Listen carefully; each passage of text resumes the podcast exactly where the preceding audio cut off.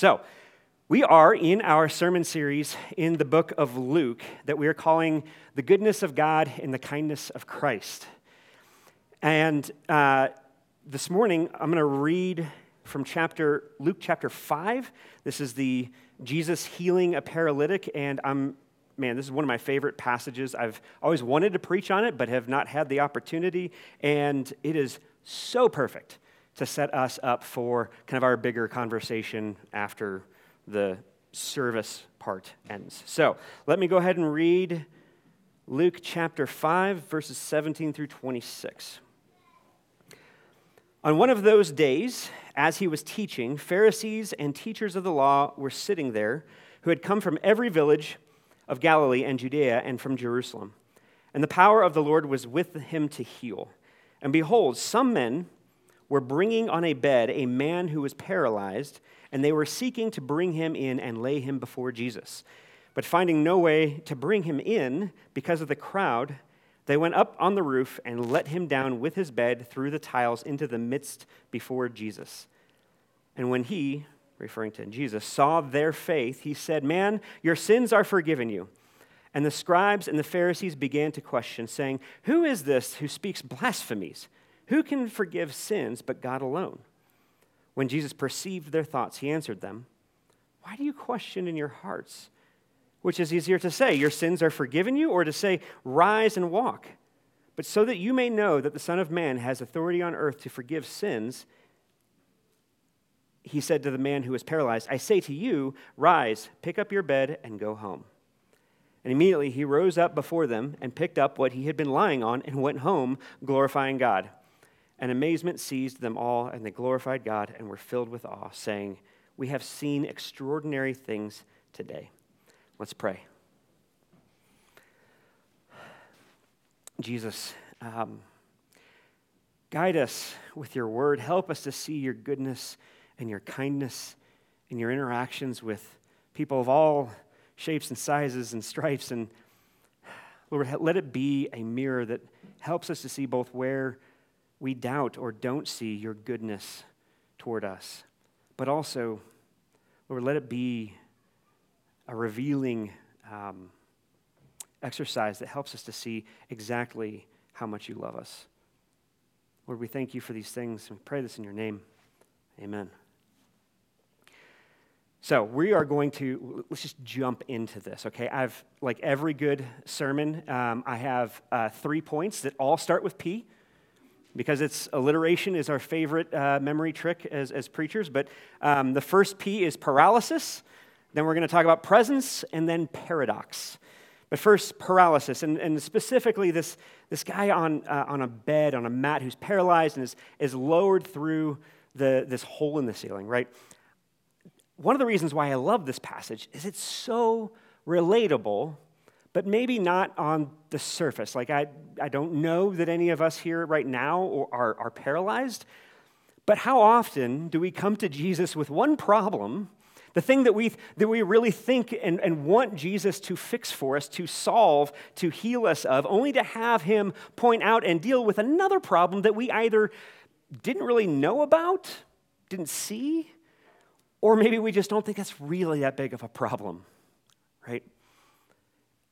The narrative in here, just to put yourself in, in this guy's shoes, the narrative in here between uh, your sins are forgiven and rise and walk and the, the miracle of healing, it shifts to focusing on the Pharisees' hearts and thoughts and, and what they were wrestling with. But I've always wondered, like, what was it like to be that guy who's like, "Man, I didn't want to become a sermon illustration. Like, okay, thanks for the, sin, the forgiveness of sins, Jesus, but like, what what are we doing, right?" But this, and this is valid. Like, it's it's easy to kind of like, you know, laugh and joke. I'm not, I, I don't want to take away from this because there was no such thing in the ancient Near East as a white-collar job, right? This guy was probably a laborer of some kind. He was likely single. If he was paralyzed, it would he would have been a A, a huge burden on his family, especially without modern medicine or or technology to help and to, to, you know, his family and friends, his community to support him. In my experience, both about me, as well as in the you know, fifteen or so years I've been in ministry now, those who are most certain of our need are often the slowest to find healing.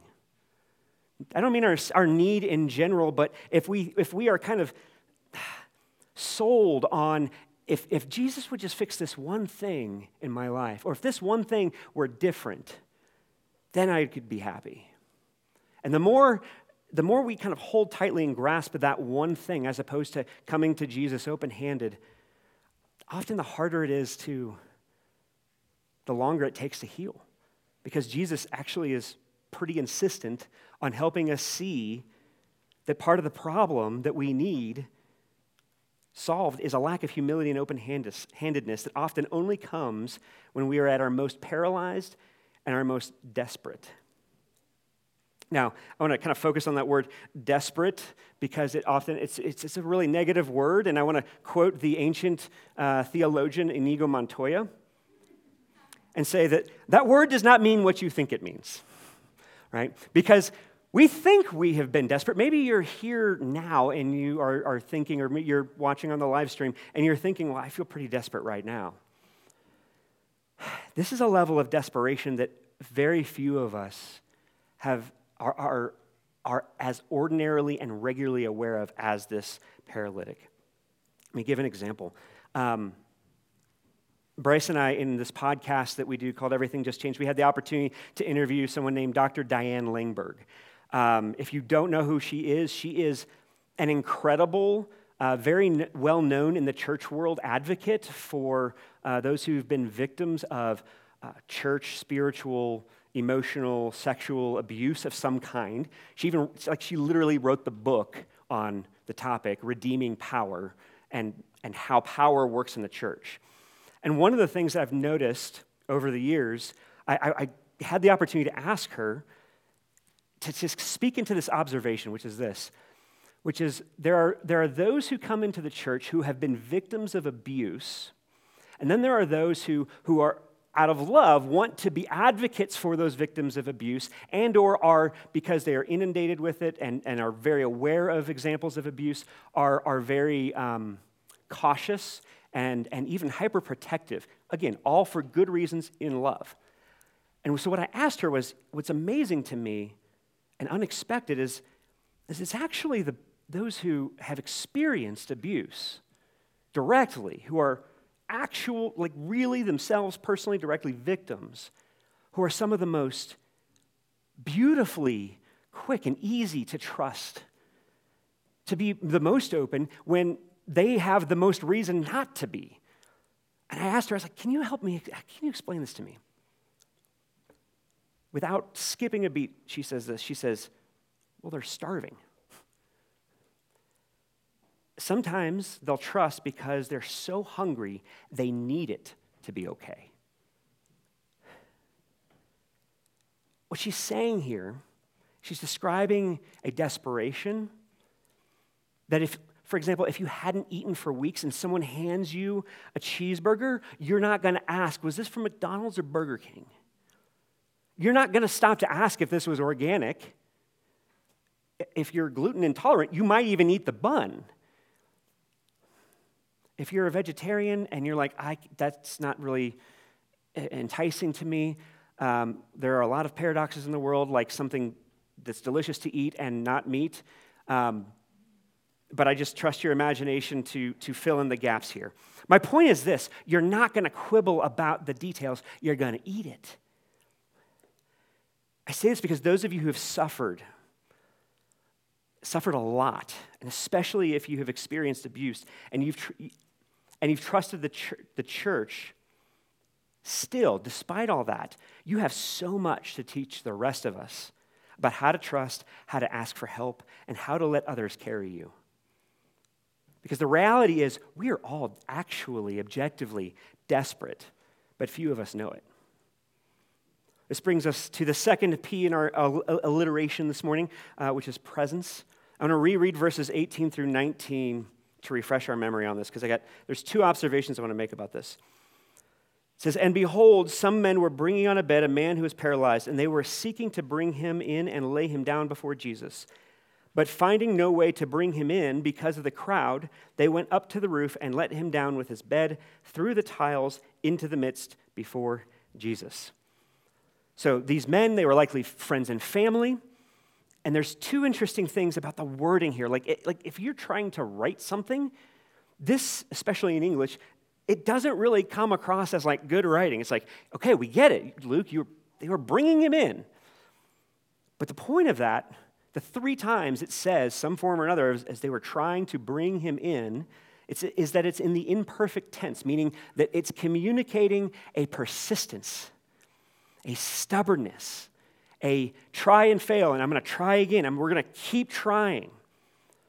You know, these are these are these are people who've probably already given their paralyzed friend a ride to the doctor, to and from appointments.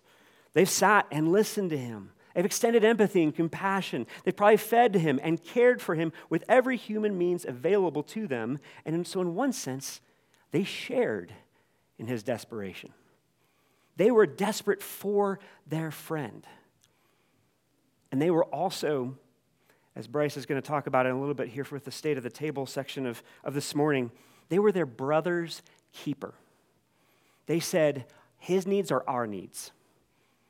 And it was a loyalty, a faithfulness to their friend or family member that created and catalyzed that compassionate persistence.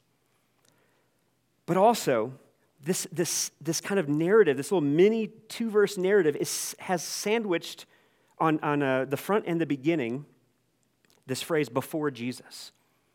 Twice it's in here. There's no... There's no plan expressed. There's no script. There's no discussion of like, hey, when we get there, here's what we're going to ask Jesus. Here's what we're going to do.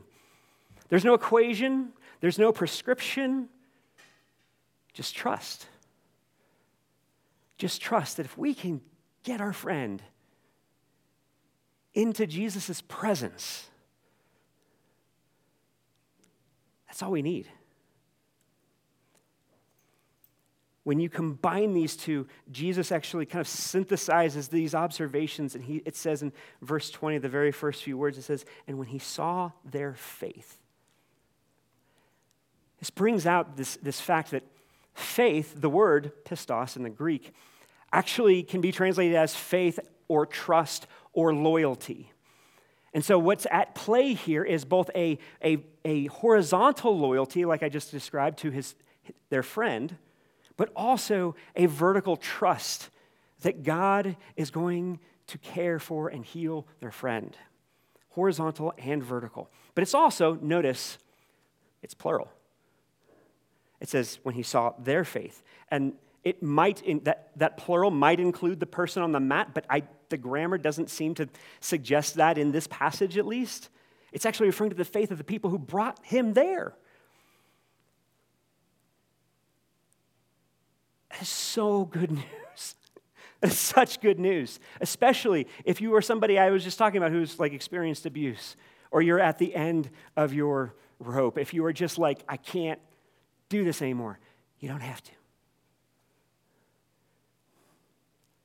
But more importantly, and, and don't hear what I'm not saying, these this friend, these friends and family of the guy who's paralyzed, their faith doesn't save their friend. Their faithfulness brings their friend into the saving presence of Jesus. Do you hear the difference? And by the way, we're going to talk about that a lot more next week when we get to do not one, but two baptisms. And I'm so excited. It's like a Presbyterian holiday when we do baptisms. I mean, every Sunday is a Presbyterian holiday. Anyway, um, my point is this. Faith in the singular is actually wholly incomplete and unbiblical. Faith in the singular or in the one-dimensional, I either, that is either vertical or horizontal and not both, is incomplete. Because you don't actually fully trust the saving presence of Jesus if you're not also a loyal enough friend to persistently drag, I'm sorry, bring your friends before him. And that's the paradox. In verse twenty-six, let me reread this one too. Oh, pay attention to the just... The, the sheer number of, of descriptive words that are, are just hyperbolic. It's communicating that this was a really big deal, right? and amazement seized them all. It seized them. It didn't, it just wasn't there. It grabbed them, right? It seized them. And they glorified God, and they were filled with awe, saying, "We have seen extraordinary things today." You want to hear something cool? This is one of these like really fun, like nerd moments for pastors. We get to like, check this out. The word extraordinary in the Greek is paradoxa. Paradox. The extraordinary thing was that something happened contrary to expectation. It was surprising. It was not what they thought. The scribes and the Pharisees and the religious leaders were having a conniption because they were thought Jesus was blaspheming, because only God can, can can forgive sins, but also he just performed a miracle where this guy can who who everybody would have known, there's no way to fake this, is now walking, and it was a paradox. And they didn't know what to do with it, but they were filled with awe. And they said, something extraordinary has happened. Now, this morning, if you're a Christian, uh, then that part for you probably isn't a paradox, because if, by definition, if you're a Christian, you did, do believe that Jesus is both fully God and fully human, right? And and so what is the paradox for us in a passage like this? Well, this is probably, you probably noticed that I'm, I'm, I'm leading up to and paving the way for this, because if the scribes and the Pharisees refuse to accept the paradox of Christ's divinity, our paradox is that we refuse to accept the church's necessity. We refuse to accept the church's necessity. Let me illustrate this by asking a question. You don't have to raise your hands, but how many of you have heard this phrase that Christianity is not a religion, it's a relationship? It's really good on like a book jacket or the, I don't know, um, a tweet, I guess. Or how about the phrase, the church isn't a building, it's a community? Let me tell you, after the very long uh, time we were unable to meet because we don't have a building, uh, I want to sinfully harm somebody anytime I hear that now. Because community would be a lot easier if we had a building, that's for sure, okay? Whew. Anyway, my point in bringing this out is what's implicit, what is assumed in these statements is that church The church is a means to an end. That really, you know, it it's actually not that important, except that, well, yeah, the really important thing is Jesus, and therefore, you know, yeah, we can kind of put up with and tolerate church, or or we can treat it like a discardable or replaceable option, depending on whether it works for you, or for your kids, or for your career, or your calendar, and other things I'm sure start with a sound. Don't hear what I'm not saying in this, though. I'm not saying that the church is more important than Jesus, and I'm not saying that participation in the local church saves you. That's not, that's not it. But it does put you smack in the midst of Jesus' saving presence. Because the church is an end in and of itself, and the means to that end. You can't separate them. It's a paradox. And this is true. This is, we know this because this is where, in, throughout all of Scripture, it's explicit in the New Testament that Jesus, this is where Jesus promises to most fully and especially be until he returns and reunites with the new heavens and the new earth.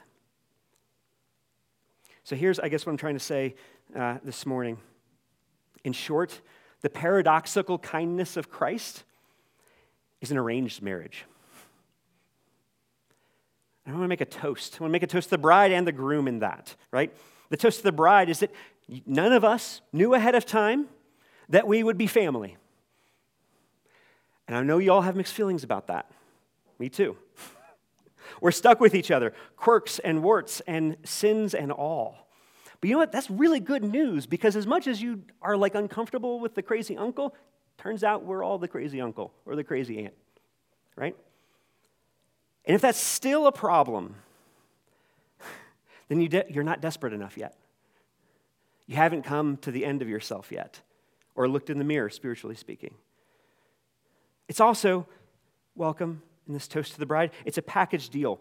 There is no meaningful relationship with God without a loyalty to, or, sorry, there's no meaningful relationship with the groom without a loyalty to the bride, right? My wife, her name's Hannah. If you don't like her, we're probably not going to be real close. You know what I mean? Like, and let me tell you, if you, if you use my wife as a means of getting to me, we're going to fight. It's not going to go well. I'm going to be mad because you're treating someone that I love as a means to an end. Jesus is a lot more loving and merciful than me, so he's not going to fight you. He's going to die for you. But let's toast the groom, because this is the good news here. Jesus is paradoxical in his kindness. And part, one of the implications of that is your disappointment, your confusion, your discouragement, your doubt, your struggling over reality being contrary to your expectations. That's actually not a sign of his absence. Far from it is the guarantee of his presence. It is the guarantee that his kindness will surpass your wildest of expectations, and it is the prelude to deeper healing. Because he loves you way too much to fix the circumstances or the conditions that are paralyzing you and driving you to a, be desperate enough to accept his embrace. And lastly, Jesus is here. As in, here, right now, among us, and he is forgiving, and he is healing, whether you get anything out of this or not, whether you are conscious of it or not, whether you explicitly invite him in or not. I would recommend that. It's pretty great. But his love for you transcends your agency beyond allowing yourself to be carried here. Thank God. As we transition to communion, I, I, I was going to put this, this quote in my sermon, but technically now that we're transitioning to communion, it counts toward the time to take to set up communion and not the length of the sermon. But I want to point out and, and like share with you this quote that I when I when I read this while preparing for this sermon, it hit me between the eyes so hard I like literally just sat in my chair and stared at a wall. It's from a theologian named Arthur A. Just Junior In his commentary on this passage, he says, by placing the miracle of forgiveness first, Jesus shows that the means by which forgiveness is offered in the church will be the miracles. I underlined a bunch of stuff there, but that definite article, that's actually the author's stressing and emphasis. It will be the miracles of the new era of salvation, preaching, catechesis, baptism, and Eucharist, which is another word for communion. Miracles of physical healing will taper off in the New Testament era, but healing will be ongoing in the church age through the bestowal of forgiveness in preaching and in the sacraments. And these means of grace will continue until the resurrection of the body from the dead. What he's saying there is by virtue of the sheer existence of the church global, and even, yes, this church local, by the sheer virtue of that existence, it is a miracle on par with and equivalent to making a paralyzed man walk. And the means by which we experience and, and procure that healing, another P word, is, is worship, is being here, is partaking of the bread and wine in community. So on the night that he was betrayed, Jesus took the bread and he broke it. He says, this bread is my body. It is broken for you. I did not just come to be broken so that you could have access to the Father, but in order to bring his saving presence, to bring the presence of God to you, I became broken in your stead. Likewise, he took the wine and he poured it out and he says, this is the blood of the new covenant. It's poured out for the remission of sins. In other words, for the forgiveness of sins. That's actually the root of your problem. But in love, I am glad and happy and joyful in giving it up to reconcile my bride, so that because I will never leave her, the church. And as often as you eat this bread and you drink this wine, you proclaim my death until I return. We proclaim, we procure, and yes, it's a paradox, but that kindness has the power to heal, has the power through forgiveness to actually address the things that we don't even know we need. That's how good Jesus is. Let's pray.